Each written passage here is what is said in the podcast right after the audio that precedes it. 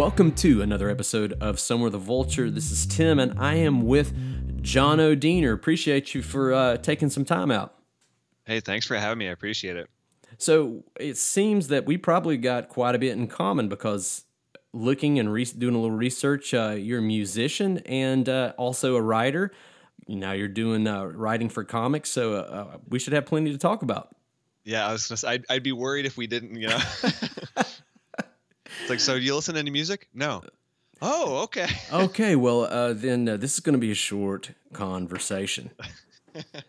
so, uh, for those listening, uh, we are going to be talking. The bulk of what we're uh, going to be talking about is about uh, the inevitables. A lot to cover. You have a very impressive team on this book in particular. The Kickstarter is currently going strong. You guys have already met goal with uh, at the time of recording, 15 days left. I think that's what it is on your Kickstarter. Uh, yep, yep, 15 days left. For those familiar with Vinny uh, from Less Than Jake, uh, he is one of the creators on this book. It is the marriage of uh, two of the things that uh, you are quite familiar with comics and music. So, just for a second, man, tell me how it got to you because i'm sure that's a that's a good story. Yeah it's it's like the most weird story ever. So it was christmas day and i'm uh, hanging out with my family and at like 9 p.m i get a text message and it's from vinny. Now backstory with vinny and i's relationship uh years ago less than jake took out my old band the swellers. Uh i think it was like 2008 or something like that. And they were one of the first bands that really like took us under their wing. And uh, over time, you know, I, I struck up a friendship with him because I'm a huge um, music business fan. Right. In addition to uh, just being, you know, a comp- like there there are a lot of people that I'm in a band. This is all I do.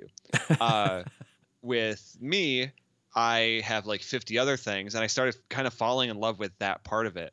Um, so I got that text message, and again, this is you know 12 years later on Christmas. So I'm like, oh, whatever this is is big because either Vinny is just completely unaware of holidays, or you know, and uh, in my head I'm like, wait, he left less than Jake. I'm like, does he want me to be the drummer of Less Than Jake? I'm like, whoa.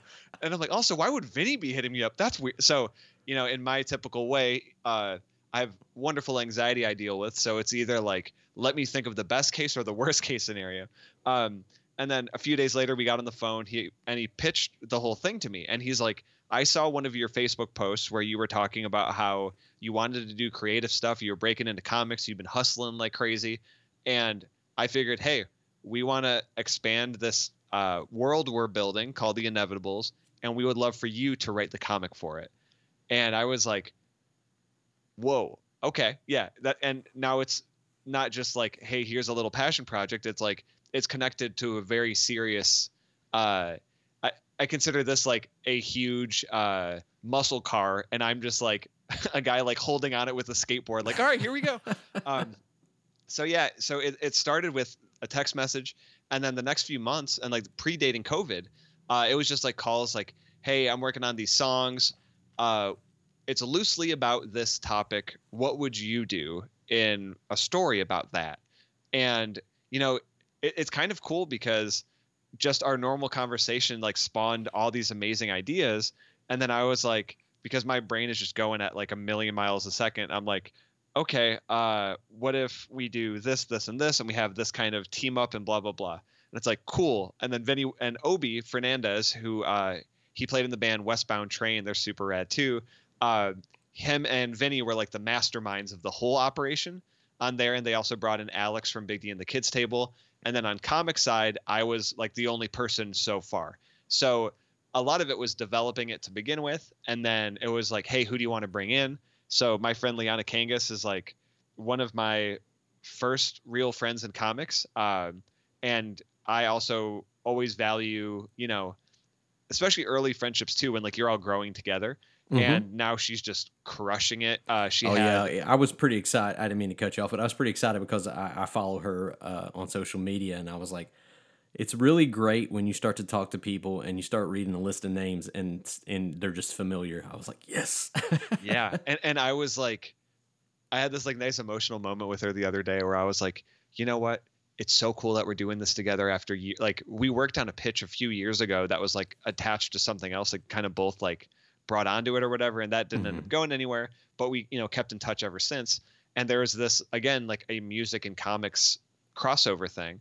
Um, and then she brought me into this uh, we have like a twitter dm group. It's called partners. And it's like a group of i believe now it's like 15 like comic creators or comic adjacent people. And ever since the beginning of covid all of us have been like on google hang- hangouts doing like video calls and like keeping each other company and motivating each other or you know ripping on each other. And like i thought about all of the people i met just through that. So uh, Fabian Lelay, he did the layouts for this so through that group, you know, we brought him on to do that. And then uh, Cardinal Rae, which is one of Liana's friends from working on previous stuff, uh, she's doing the lettering. So it's like it went from me, guy who's like done some like super DIY comics, to oh, this is a team now, and we have a budget because Kickstarter. So yeah, it went from like zero to a million in a few months. That's awesome. But I mean, so you were obviously, like you said, with the Swellers, you were a drummer. And so, when did writing kind of come into play? Was that something that was part of you uh, just all along, or is it something that, like you said, with developing, uh, you know, you, your your interests in different parts of, of the music industry? Is that something that kind of kind of sh- got shaped by that interest? So it like most things in my life, I always consider myself like a cosmic Larry David, where I kind of just like s- stumble through awkward situations, like, oh, this is pretty cool. I guess it worked out. Uh, so early on, uh, when my band was first starting to tour, it was when MySpace was like the thing. And uh, on MySpace, oh yeah, the, the tight pants. Um, so I was also, fortunately, I'll clarify, I was never a tight pant wearer until later on when I became super punk rock. Thank you very much. Uh, but uh, in the blog section on MySpace, I would like post photos from our tours and write, "This is what we did this day." I didn't realize that that was like turning into like real writing. So it started kind of curating a little fan base, and people would always look forward to like the tour update. That's just what I called it. Then Tumblr came out. I started, you know, doing stuff on there and it was again like personal blogs just like me like thinking about life because when i'm sitting in a van for eight hours a day driving through the desert like you gotta do something to you know process all of that information that's going through your head especially when you get to play for like 20 minutes a night and then you load all your stuff and you sleep on a stranger's floor etc um, so i started personally blogging all this stuff. A friend reached out from a site called property of zack uh, and he was like hey, do you want to do a guest spot for this? And I was like, yeah, sure. And my, I was so used to getting interviewed by people, all I could think about was, man, I would ask different questions. I would do this and I would do that. And that led to me getting uh, asked by my friend who worked for Noisey. He was an editor, which is a, a music section from Vice. Right. And it was like, hey, do you want to do, um, what's the word I'm looking for? I always forget this every single time. Uh, it's like a weekly, reoccurring thing. Just Can like you tell? I'm a writer? Column. There you go. Wow. I was like, you know how I haven't had enough coffee? Uh, that. So, um, so he asked me to do like this weekly column. So I started doing that, and then Alternative Press hit me up and was like, "Wait, you want to write for us? Let, seriously, let us know."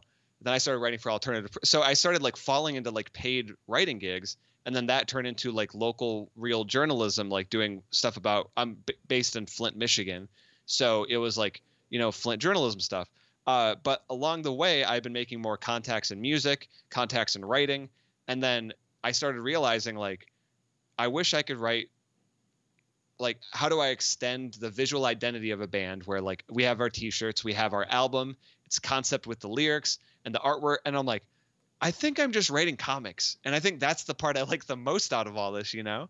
Uh, and I started kind of thinking it that way. So I would hit up people that were in music world and be like, "Hey, you've crossed over into comics. Like, what did you do?" Like my friend Ben Sears, he did uh, my band, The Swellers' last album, The Light Under Closed Doors, and it's like essentially like a comic like there's a character and inside there's like a fold out thing with several panels and that was like my first like little taste of it and then he later went on to do a bunch of rad stuff for koyama press um, nice. he even did uh, character designs for the midnight gospel which is on netflix now yeah very nice so like it, that's another one of those music crossovers where i'm like watching this stuff happen and i'm like i think these people are just falling in love with this part of it the story side so I started writing some short stories and then I was finally like, you know what? I read comics. I need to just give it a shot. So uh, the the quick version is I found a group of my friends that were always saying like, man, I wish I could do comics. I wish I could do this.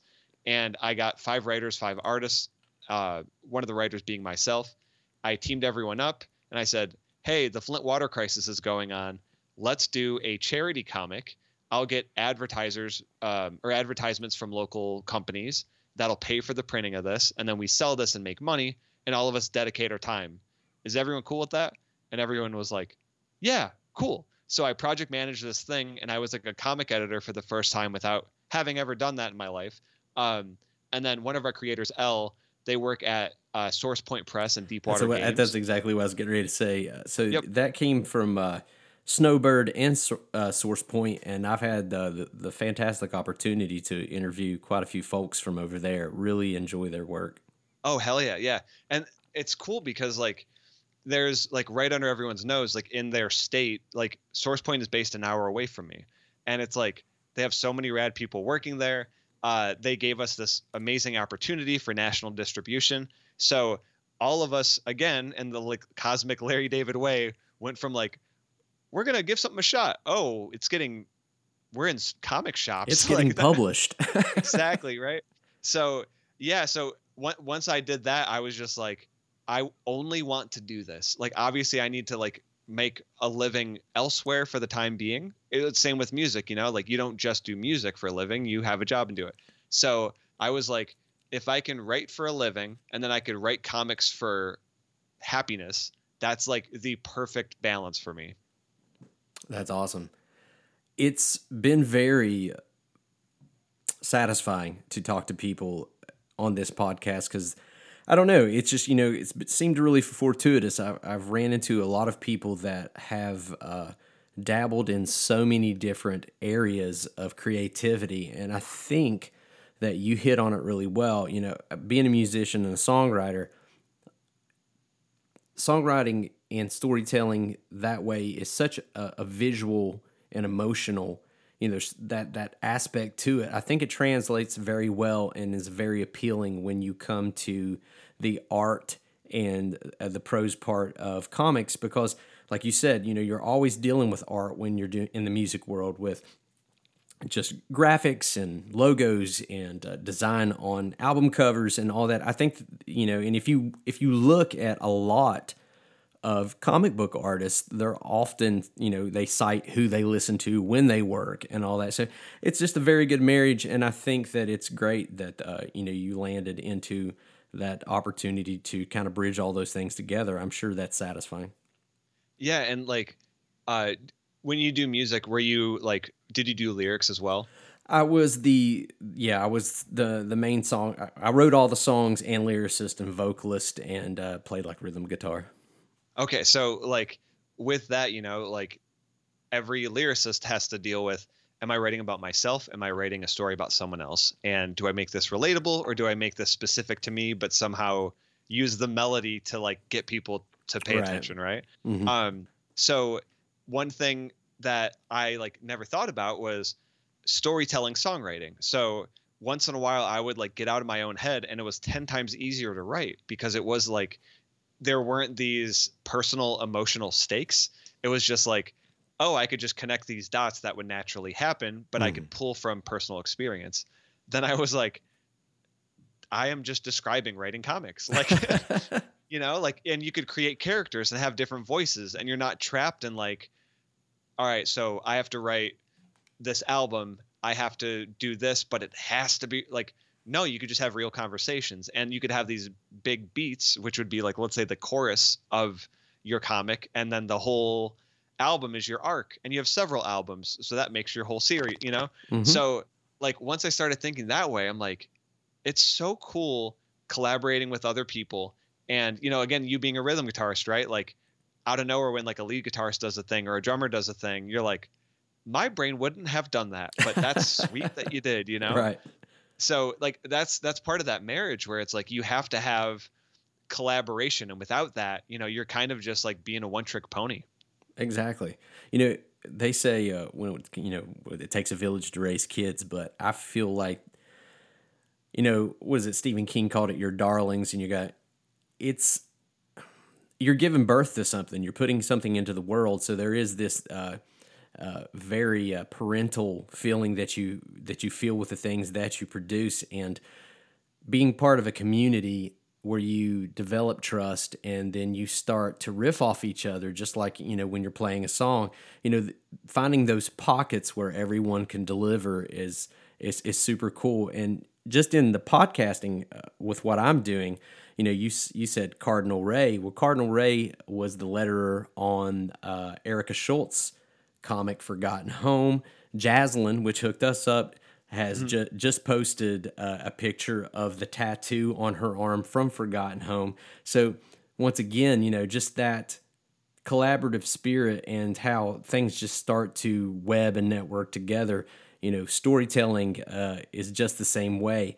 And when I interviewed Erica a couple months ago, the one thing that she said that really stuck out to me was when that you're writing, uh, that it becomes uh, like a emotionally autobiographical, which I thought that was uh, was a really good way to put it. Yeah, absolutely. And like the another thing to touch on based on what you just said, like one of my favorite things about comics, and I've only been in it for like a few years now, is when you finally find like a community, everyone is interconnected in such a cool way.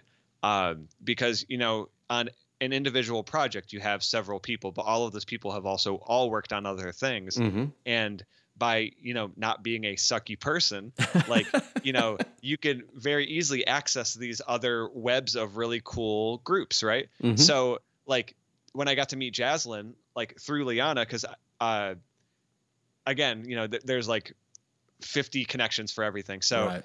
um, I was putting on an event in Flint, and it was going to be all Michigan comic creators, and that was going to be like comics, coffee, and conversation. And I was going to host this panel. We were going to donate a ton of like everyone's old comics to um, this place, SBEV, uh, and they like help a bunch of children and stuff. So we're like, let's get you know, uh, YA and like all ages comics for these kids Right. and I was super stoked to do it. Then COVID hit, and I had to hit up everyone and be like, "Hey, this isn't happening anymore. It's really cool that all of this was actually going to come together and work, and it was going to be rad, and we're going to do stuff for people. But now we can't." And everyone in the world felt that at the exact same time. Um, so Liana or someone they mentioned like, "Hey, you should do like a Zoom version of that or some kind of online thing," and I'm like. Yeah, but it seems like a lot of work. And again, this is a few months ago, which is 10 years ago now. yeah, exactly. So I got on the call with her and Jaslyn, and then Jaslyn just starts like, every time she opened her mouth, it was this like sage like stuff. And I'm like, oh, you get it. Like, you get everything. This is cool. and then, you know, just keeping in touch with her, like, you know, we wanted, like, I wanted to work with her ever since I met her. So, you know, the fact that we get to with the Inevitables is super rad. Um, and kind of going back when you talked about the autobiographical thing, like, an- another lyric question I posit to you is do you ever just try and write like free verse stuff and then you go, "Oh, I didn't know that was in there." Oh, definitely. It's very. Uh, I'm trying to think the word. My brain's. I know the It's feeling. very re- well. It's very revealing when you just, you know, what is it? I was trying to think. I heard a very good quote one time, and they said it like, "Writer's block is just self editing." because you want to reveal some deep dark secret or maybe it's an, you're trying to tap into some type of absolute truth you're trying to reach people and, and get to them across the page or through the song that you you constrain and you kind of bottleneck yourself but when you allow yourself the ability to just just kind of just open up and not really turn your brain off, but make it more of a conduit than it is kind of like a filter. You that's when you really start to just like reveal things not only to other people but for yourself. So I can completely relate. Yeah, and I, I feel like um, again, similar to music, the more you add to your arsenal, like your own brain's arsenal of things, uh, it does so much to allow you to be able to explore more free. So, mm-hmm. Uh, like the the last album my band Baggage did, uh, we worked with my friend Mark Hudson, who's done like records for Against Me, oh, Taking nice. Back Sunday, like mm-hmm. all this wild stuff, and all of those bands kept going back to him because he has this ability to pull from them and get them outside of themselves. Uh, and one thing he would do with me all the time, he would be like, "You need to learn more things so you're able to pull more out." So, like in that band, I'm playing bass and singing, which is a total departure from just playing drums at the back of a stage, right? Mm-hmm. So, like, I started trying to think about that way in comics, where I'm like, the more I read about the world, the more I talk to people, and the more I digest, the more I'm adding to my own arsenal of creativity. Absolutely. And and if and if you like, it's the whole like you know write what you know thing. Uh, I believe you should write what you know plus. Like you should be trying to create this ever expanding thing but the second you talk about something you're not familiar with and someone just rips it apart then it's just like super whack, you know, like you could like I could smell BS a mile away. And, you know, uh I, I in my comics I try and do a thing too where there, there's a scene in the inevitables and Fabian when he was doing layouts was like, Hey, heads up, you have someone ironing a suit jacket. and I was like, Yeah. And he's like, You don't do that. I'm like, I've done that. And he's like, Why? I'm like, I don't know. I'm stupid. I wear like shorts all the time. like, and, and, and like it's one of those things where, you know, all of these like normal life things start coming into play, and then you talk to editors, you talk to people that are collaborating with you, and they start like pointing out these different outlooks or these different literal facts of reality, and you start going, oh, okay. So the second you learn that new thing, you expand your world just a little bit, right? So, uh, like with the inevitables, for example, uh, Obi has a religious background. I had a I was religious because I knew my parents would give me money if I went to you know these certain like religious ceremony things right. or whatever. Um, so like Obi started like dropping some knowledge about this random stuff, and I'm like, that's super interesting. So there's a moment, uh, there's a religious couple in the story, and like without Obi bringing some ideas up, I wouldn't have known what to do, right? Like I would have just seemed like a a religious poser, if you will. um, so you know, so that's another thing where it's like if you're not doing your research about life and the things you're writing about, then you're essentially just kind of telling lies. And like stories in the like in themselves are lies. You know like neil gaiman says a million times in his master class yeah that's right i watched it. There you um, go stories are lies um, actually that just sounds like snape um, but but like it, it's one of those things where I I try and know enough about the world and ground things enough to where it's not like so over my head that I'm just making up laws of physics and stuff like that. Mm-hmm.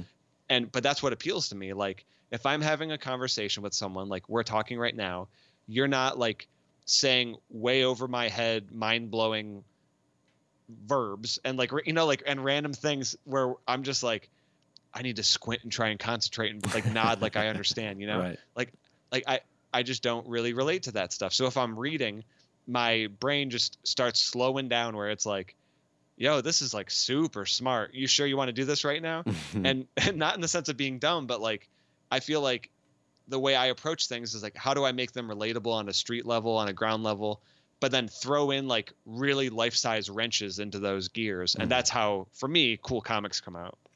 Yeah, it, it's a very hard balance, I would imagine, when it comes to uh, when ri- writing, because you know I've I've never written anything uh, to this degree. You know, just most you know songs are usually uh, pretty uh, pretty basic as far as you know when you, your articulation and stuff like that. But you know, making something you you want to tap into some type of universality, but at the same time, you you know you want it to be original and you want it to be your voice. So I can, I think that I would, uh, I would probably struggle quite a bit in that realm of, okay, well, I don't want to water this down, but at the same time, I do want it to be relatable. I sure, I'm sure that is a, a hard balance to to strike because you you want you know you want it to be authentic. Yeah, and like I remember, uh, so Tom King's run of Vision is like one of my all-time favorite Great comics. Stuff, yeah. And like I I was getting heavy into comics once I read that. And uh it, it's like again my like trajectory into comic world is very strange because like as a kid I watched all the cartoons, like mm-hmm. animated series for Batman, Spider-Man, all that stuff. And like I I was my main thing was action figures. So like I had like hundreds of every single thing. And then my friend told me about Spawn. And then I was like, Spawn's a comic? And I'm like, that's reading. That's weird. And then I'm like, oh wait, but it's a bunch of sweet illustrations. So like I was like 90s Spawn kid because my friend's older brother was stoked on like Spawn and Metallica and stuff, like the quintessential goth, you know? right. Uh, so I was like, this is rad. And I got into punk rock. And then I was like, actually, I just like music because my mom sold all my toys in a garage sale. so now I just am only going to focus on music. But like all of that, like with the the popularity of like the Marvel films and all that kind of stuff, like I had all of these moments that were kind of like teasing me to come back into like nerd world. And don't get me wrong, I've always been a nerd, but like diving full into like other mediums outside of just music and stuff, you know? Um, and once I started doing that, again, you know, Tom King's vision was like, I, I randomly just got like a Spider-Man versus Deadpool comic, and that was the f- issue number one was in the back, and I was like, what is this? And I was like, this is like heavy stuff. So uh, one of the things that Tom King said in there was because Vision speaks so proper, uh, he like regretted that he had like one grammatical error in his like dialogue or something like that, mm-hmm. and like people ripped him apart. And I was like, this dude was in the CIA, like leave him alone.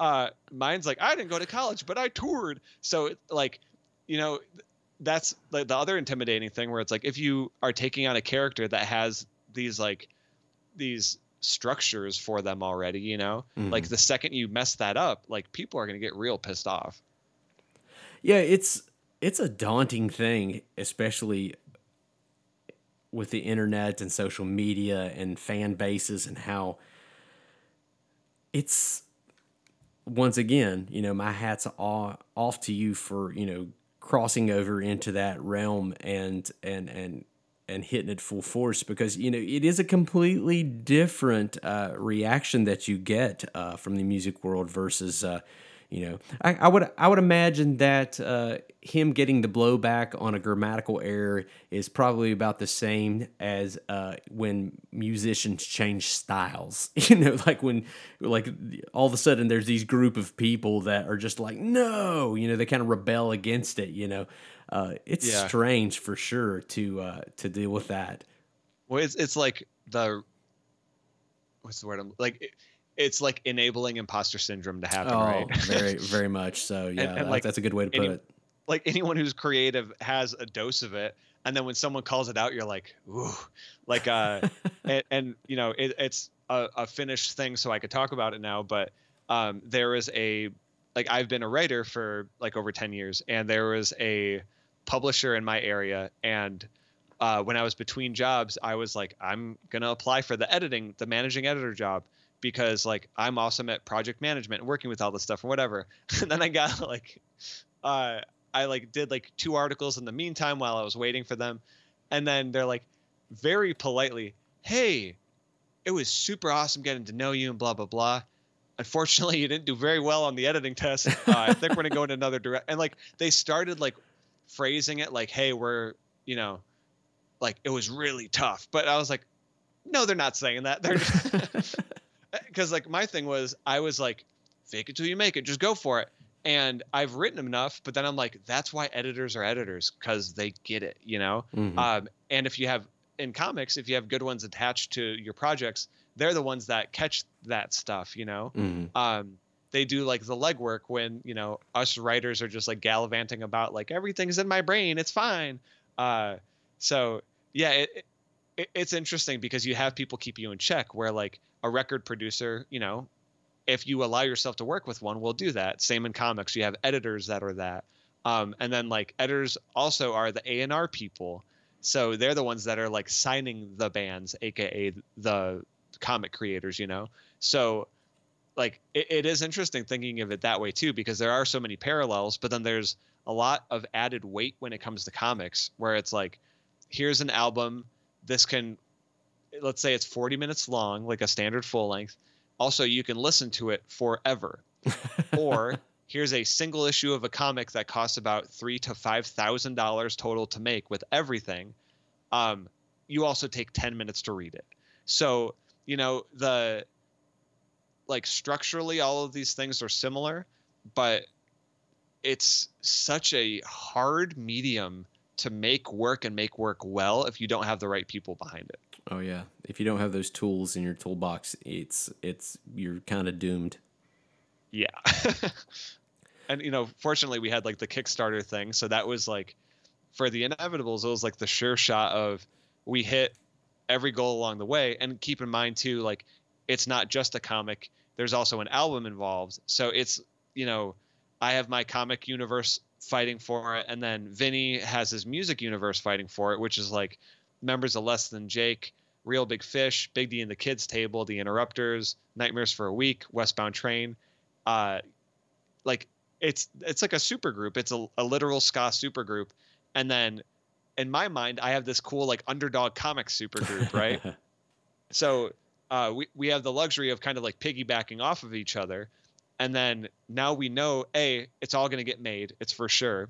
And then at least on my end the majority of the work is like done. Like i got i got layouts i finished my script i did all this stuff you know? Mm-hmm. um so now it's just push push push promote promote promote. So you know fortunately for people like you doing this stuff for other creators we really appreciate it. You know it's still to this day when i released my uh, first album, you know, publicity, uh, all of those things that, you know, you were just naming all these different types of people that there are in the music industry that, you know, if you are releasing something, uh, you know, with a studio, uh, you have all these pieces or tools in that toolbox uh, that you can draw from it was a very, very, very steep learning curve to release an independent album and to not have any of those things in place and to struggle because you know you may you know these things especially for in the indie world they're labors of love. You know you're doing every can you're saving every penny you're doing everything you can to make this thing happen. And then once you make it happen you realize oh there's a lot more to do after that. So, you know, as soon as you kind of feel like that, you know, you can't rest on your laurels when you complete this thing because there's all of these other aspects. And I was completely, you know, uh, drowning in all that. So, one of the things that really drew me back into the podcast world post that was like, you know, I want to be able in any way, shape, or form to give people that are doing that thing that I had just finished doing and and and struggling and, and working the nine to fives or working two jobs and making these labors of love, if I can get a hold of them, talk to them, let them be able to give some background to for people to hear, you know, the love that is involved at the level that you know you're just giving it every bit of everything that you have I mean, I just I just had to do it. I was like, I got to get back in here. I got to talk to people, and if I can just steer people in the direction of something that uh, people that care are making, and they're making it because they just want it to be good, then you know I've kind of you know my work is done at the end of the day. Well, and again, thank you for for doing that. Like, I feel like part of you know being in a community and a creative community um, it's already hard enough to get people to a listen to anything or take time to do whatever. Mm-hmm. Uh, but a, a major lesson I learned, and again, it's another music anecdote, but you know, it applies to all creatives and like their definition of success. Um, so I was fortunate to tour with a band called Only Crime. Uh, my old band was on tour with them, and the drummer of Only Crime is the drummer of The Descendents and Black Flag, Right. and like That's awesome. this legendary dude. And like uh, later down the road, we got to record with him, and it was a whole thing. But the moment I knew I had to like creatively work with this guy, aside from just like being a fanboy my whole life, um, we played in Baltimore, and I love that I remember all these details still. It was like 2008 or 2007, and um, the band A Wilhelm Scream was also on the tour, and they were headlining the show. And they were always this like massive underdog in uh, just punk rock music. So they were like getting ready to play, and the crowd. And when I say crowd, I mean like 30 people in a room that fits like 100 or something, right? But Right. that's what DIY touring was. Like that's Oh, what yeah. punk rock is, you know? Like when Descendents were like their biggest before they first broke up, like not that many people even knew who they were, but like at the time, if there was a punk rock thing, it was like a big deal eventually to a lot of people. So Mm. um Wilhelm Scream is getting ready to play and I like walk up to like joke and do some like you know goofy fart joke or some bit like the classic me stuff because I'm a super serious guy and before I could like open my mouth I see all of them like standing up like nodding and talking to Bill and I'm like oh he's saying some profound stuff I got to pay attention and what I caught and I'll always remember it it was him going so do you see how many people are out there in the crowd right now? You know what 20 30 and we're in the middle of a month long tour. You have to remember that every single one of those people has a life and they could have stayed at home and they could have watched reruns of Seinfeld. They could have just ate their dinner or even decided to go to the show and then change their mind and come back. But every single one of those people took time out of their day to pay attention to something that you made and something that you love. And you always have to remember that because that's what making stuff is about. And i like got all teary-eyed and i'm just like i'm just gonna back away and pretend i wasn't here for this. And like like that that stuck with me so much where everyone is so uh they use like success as a crutch. But what it really should be is this ever evolving thing that you shouldn't necessarily care about you know like you getting to have a podcast and talk to people that's success like you have the thing that a lot of people wish they can do and don't get to do right. like I have played in bands and I always was like, man, I wish I was in an arena sized band or whatever. I'm like, no, I get to go I got to go on tour and Right. most bands don't get to leave their town. You know, the grass is always greener, but if you're not living while you're in it, that's not living. Right. I heard it said one time, and I can't remember who said it, but that success was a lifestyle, not a destination.